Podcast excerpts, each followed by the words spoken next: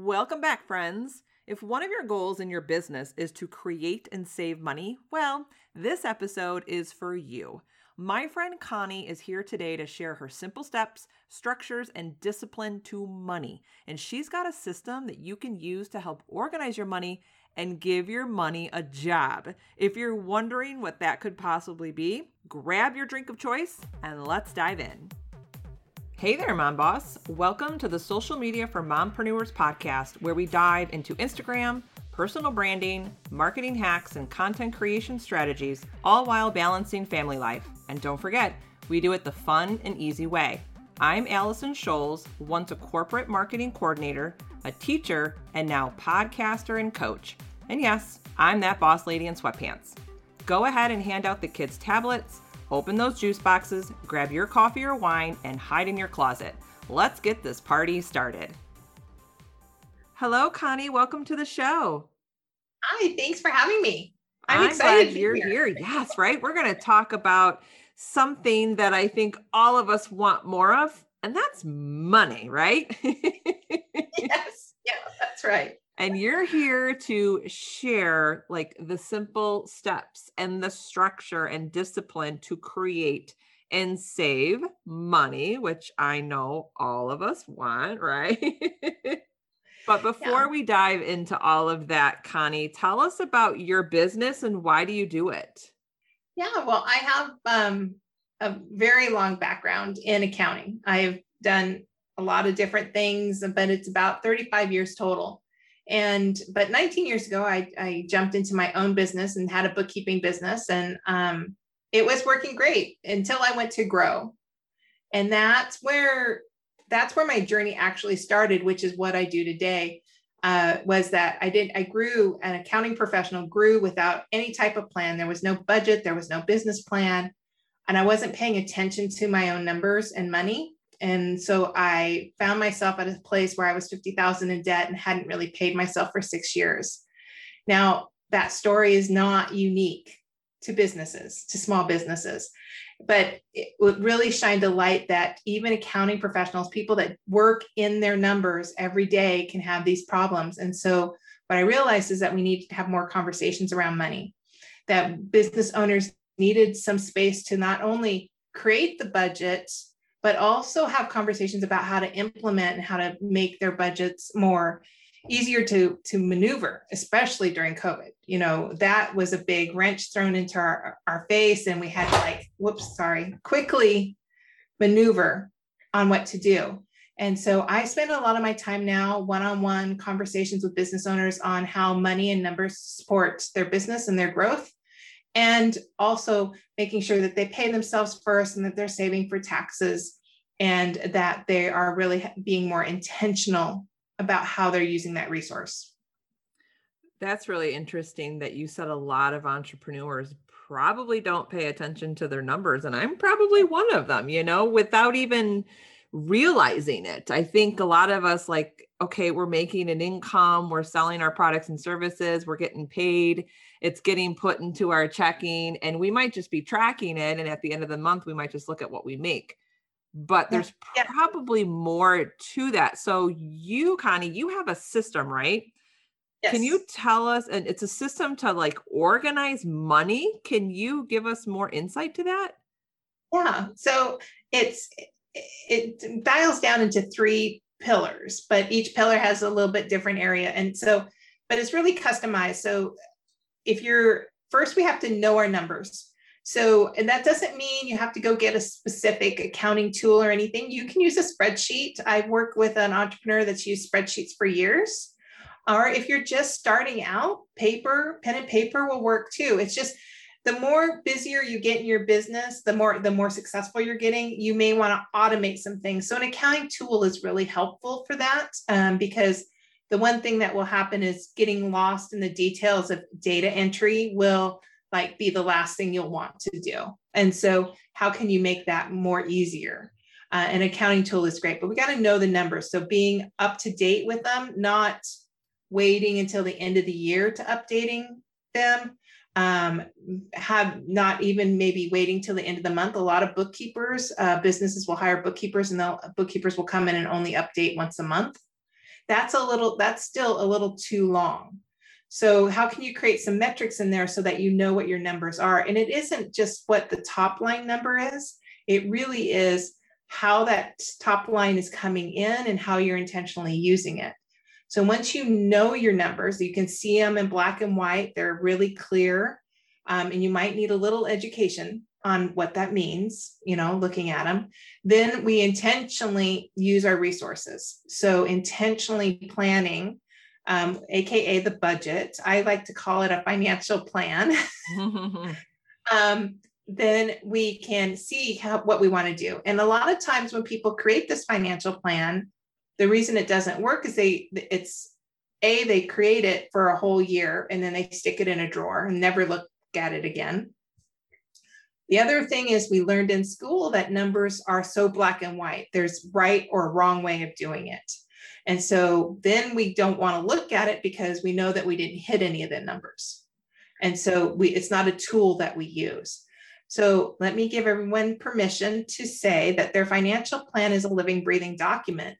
It's something that ebbs and flows with what's going on and we we sure it might be something we might want to stick to for a quarter or 3 months um, but we can always it can always change because you never know what opportunities are are waiting for you to open the door and have more income come in and that's really what a financial plan is it's like establishing what our expenses are and again knowing what your numbers are so no so knowing how much bare minimum expenses you might need for your household or for the business or both um, and then you can just, as that terrific entrepreneur spirit in us, go create whatever you want in that space. So that's where we then play with the numbers on the top line. What can we create? What can we sell? What other opportunities can we bring in?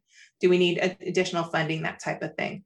But we have to be intentional about how we how we use our numbers. So we create that plan and then the third step is a cash handling system. It's it's more of a relationship with money.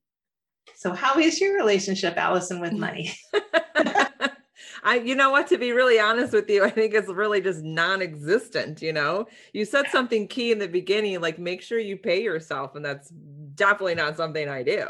So, yes, can you elaborate on? I know we're kind of getting off on a tangent here, but when you say pay yourself, like in reality, give us some examples like what does that really look like because to me when i see income coming in based on my services and then you know it gets transferred to a bank account what do you mean by pay yourself i guess yeah yeah no that's perfectly that's when we're a sole um, a solopreneur uh, like i was for many years in my business. Basically whatever came in was ours.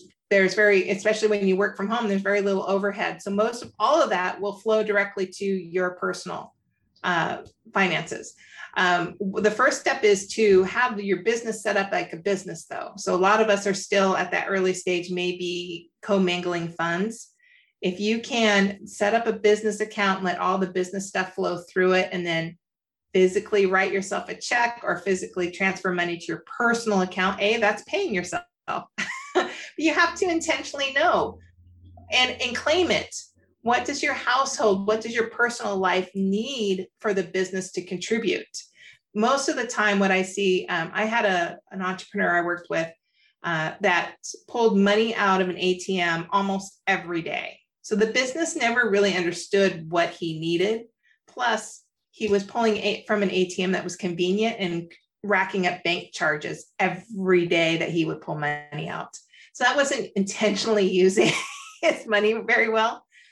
But when we can really claim and tell the business, I need you to contribute 5,000 or 3,000 or $2,000 to my household, then we can figure out a way to do that. When at the first, when I first did this, the business was leaking money. And 98% of what was coming in was already spent on rent and team members and everything. And so I had to like weekly make little transfers to myself. And until i could build up that confidence that there was money there to pay me. So that might need to happen. Um, the other thing is ener- it's about energy about the business supporting you. I was paying my personal credit card from the business And a lot of uh, business owners will do that. And they're like, oh, they're, my business isn't supporting me. They're not, it's, it's a loss.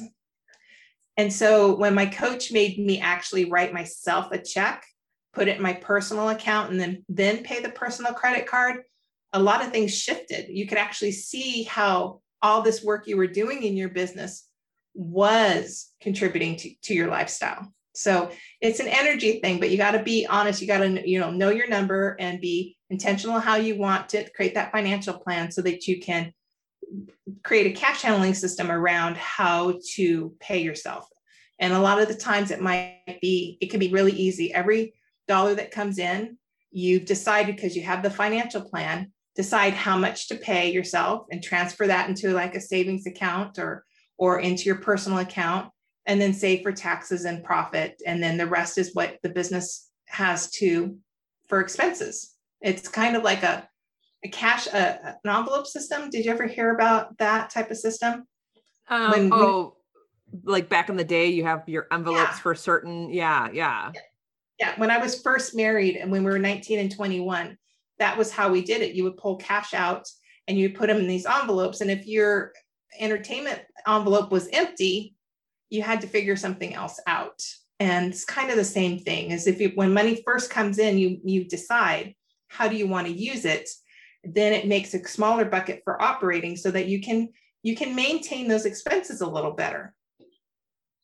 That's so that's what it is. It's, you know all the steps come to one place and then energetically make sure that the business is supporting your lifestyle. And as entrepreneurs if you're still at that bare minimum number then we get to decide again what are you going to go create or are you going to raise prices or are you going to do something else to look at opportunities that'll bring something in like sponsorships or or grants or some other thing that some new way for money to flow so what i'm hearing is is to, like you said understand your numbers create the system yeah. have your systems in place for your money and then i'm also hearing like the second part of that is changing your perspective of how you look at the money that you're bringing in yeah, it is. It's really about, and a lot of people have funny ways about this. When I talk about relationship to money, they're like, well, again, a lot of this is our mindset that we were given um, before we were seven years old. So, whatever our parents thought about money or our, our family or our extended family thought about money, we absorbed that by the time we were seven. And so, for me, I was um, both parents worked, I was a, a child of divorce. And so there was a lot of things about money that was kind of crunchy. There was always not enough. So I was given this lens of lack thinking. And so where it's not that we, it's not that if all we think about lack is that's what will draw to us. That's that's it's it's just what we're aware of. It's like I was thinking this morning in the shower. Um, when I was going, uh, when I bought a new car and it was a red car, then all of a sudden all i saw was red cars right? Mm-hmm, so right. if we are emotionally attached to something whether it's going right or wrong in our lives we tend to see it everywhere. And so the same thing with lack and, and debt in a business. When we are so focused on the debt or when i was so focused on my own debt that's all i saw and then it showed up that way my credit cards were always out of um, at limit there wasn't enough money in the checking account um, so I had to change my relationship with money. I had to have more gratitude for it so that I could see more abundance.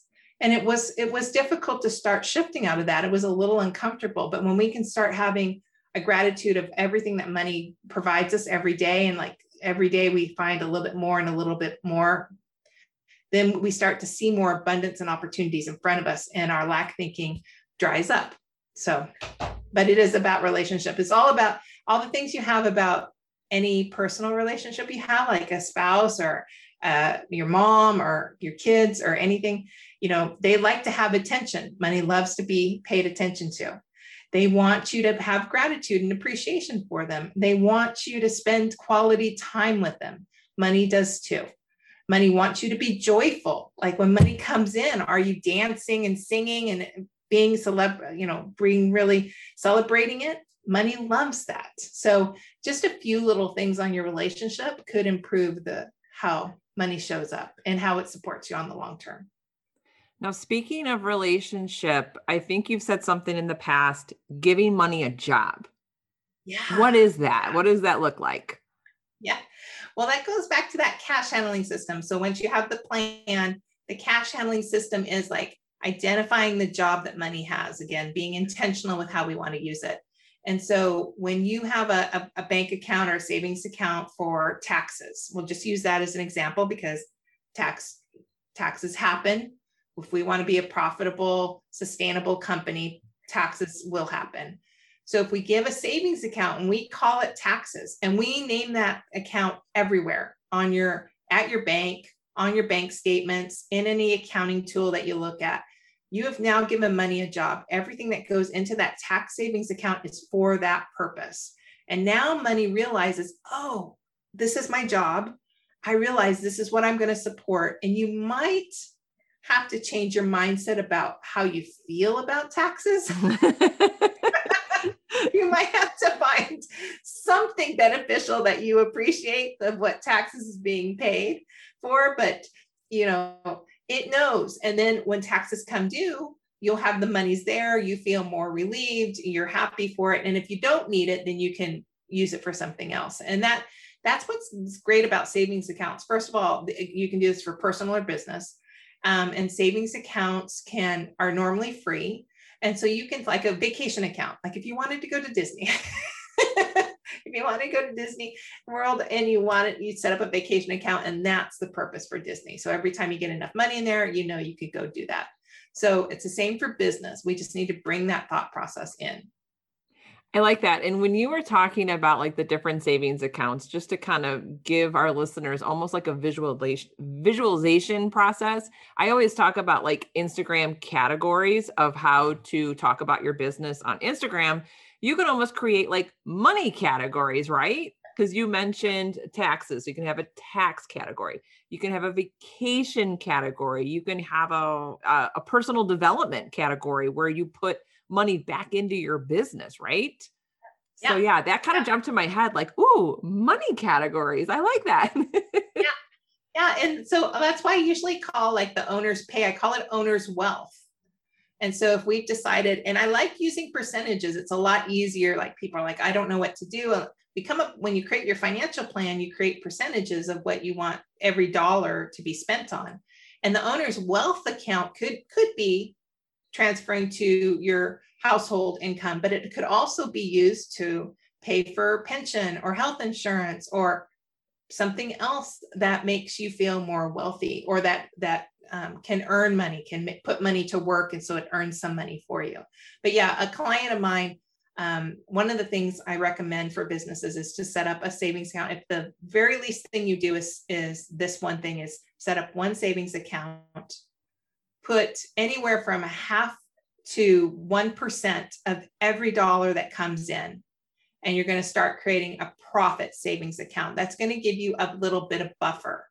And so, all my clients that had that buffer when COVID hit, there was a little bit less stress because we had something we could lean into. You hear about this on the personal side is that emergency account. But for the business, you, it'll grow to whatever number you want it to be. Usually it's around three months of expenses, but it's magical when it's like Disney magic, when it mm-hmm. grows. You, you feel so much more confident in the business that it has what it needs and it lo- loosens up the the worriness of what the future is going to hold but um, one of my clients built their profit account up enough that they really wanted to split it. So they eventually split the amount that they were putting in the profit account. One stayed in the business to create that sustainable uh, foundation, and the other piece went into a growth account. And so, as the account saved money, they were able to easily see could they add another team member? Could they do X for their business? And so, it was a super easy way for them to see where they were at and what they needed to do to be able to do that growth. Now, you mentioned earlier we were kind of talking about solopreneurs, mompreneurs, yeah. maybe in the startup phase. And we were talking about you can use spreadsheets. You should be looking at your numbers, know your numbers, look at them once a week, you know, have the savings account. Where in when do you know when it's the right time in your business to bring in a bookkeeper or an accountant? When do you sure. know that you make that transition? Yeah. Yeah, it's um well first off usually if you just bring a bookkeeper in for some training um, that will help if you're feeling like you're needing to move from that spreadsheet to accounting tool that does that's not doesn't necessarily mean you need to bring a bookkeeper in there and usually that's below 60,000 in revenue um, you just might need a training, an hour or two of training and get yourself in, all organized. Um, maybe you'll need somebody to help like one hour each year or something, but that's not a, a regular bookkeeper. Um, and when you get to be 60 to 100,000 in revenue, then now the business is making enough to give you a livable wage, help support you and your household. Now you have enough money in, in the business to possibly bring in a very part time bookkeeper. Um, maybe somebody that's just coming in once a month to help check everything, make sure it's being, the accounts are being rec- reconciled, um, helping keep the receipts in order, that type of stuff. And then as far as the tax pro go, I think any business at any level can benefit from having a tax pro in their lives because the tax pros have to do education and the tax laws are constantly changing that you never know when something's going to come into play that could benefit your business. And so developing that relationship. Now, here's the key on the tax pro not all tax pros are consultants. Some tax pros just live for tax season. They just want to get, get your information in, do the tax form, give it out to you. They're not going to guide you because the financial industry is so male dominated. We have to sometimes kiss a few frogs before we find the right one. But there are a lot of um, more tax professionals out there that are very more consultative, um, that they are building a consultation practice, and that they have better communication skills these days than they did uh, 19 years ago.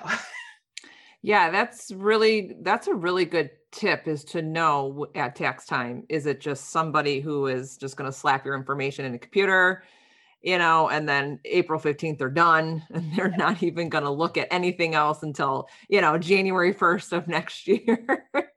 yeah that's that's really great advice now i know that we're going to have a lot of listeners that are going to have money uh, questions yeah. so where can they connect with you yeah, well, that's my thing is that I want, you know, we we gave you a lot of information. And so my job as an educator is to make sure you have all the things you need to take the next step. And so what I want to encourage people to do is go to moneyactiontips.com. That's tips with an S. And on that page is a link to schedule 30 minutes with me. It's cost, it's free. There's no selling. There's nothing. I just want to make sure you have your next steps. But in case this is our first date, you've never heard me, maybe that's a little too drastic. There is a free report on there as well, which are the first three steps for that cash handling system that we've been talking about so that you could look it over. But uh, you can also find me on Instagram. We share some tips over there as well. Awesome, Connie. This was such a great conversation about money and how everyone can get organized with their money, start paying themselves, right? I think I need to pay attention to that tip, especially. yeah, yeah, yeah. And it's all about really no, don't be afraid. The numbers aren't they they aren't good or bad. Again, they're just how you're keeping score. It's just a metric. And so the more that you can be friends with them, the more that you look at them, the less sensitized that you'll get to them, the more you can use them and be empowered with how you're using numbers and money in your business and life. Great advice. Thank you again, Connie, for being on the show today. Thanks, Allison. It was great.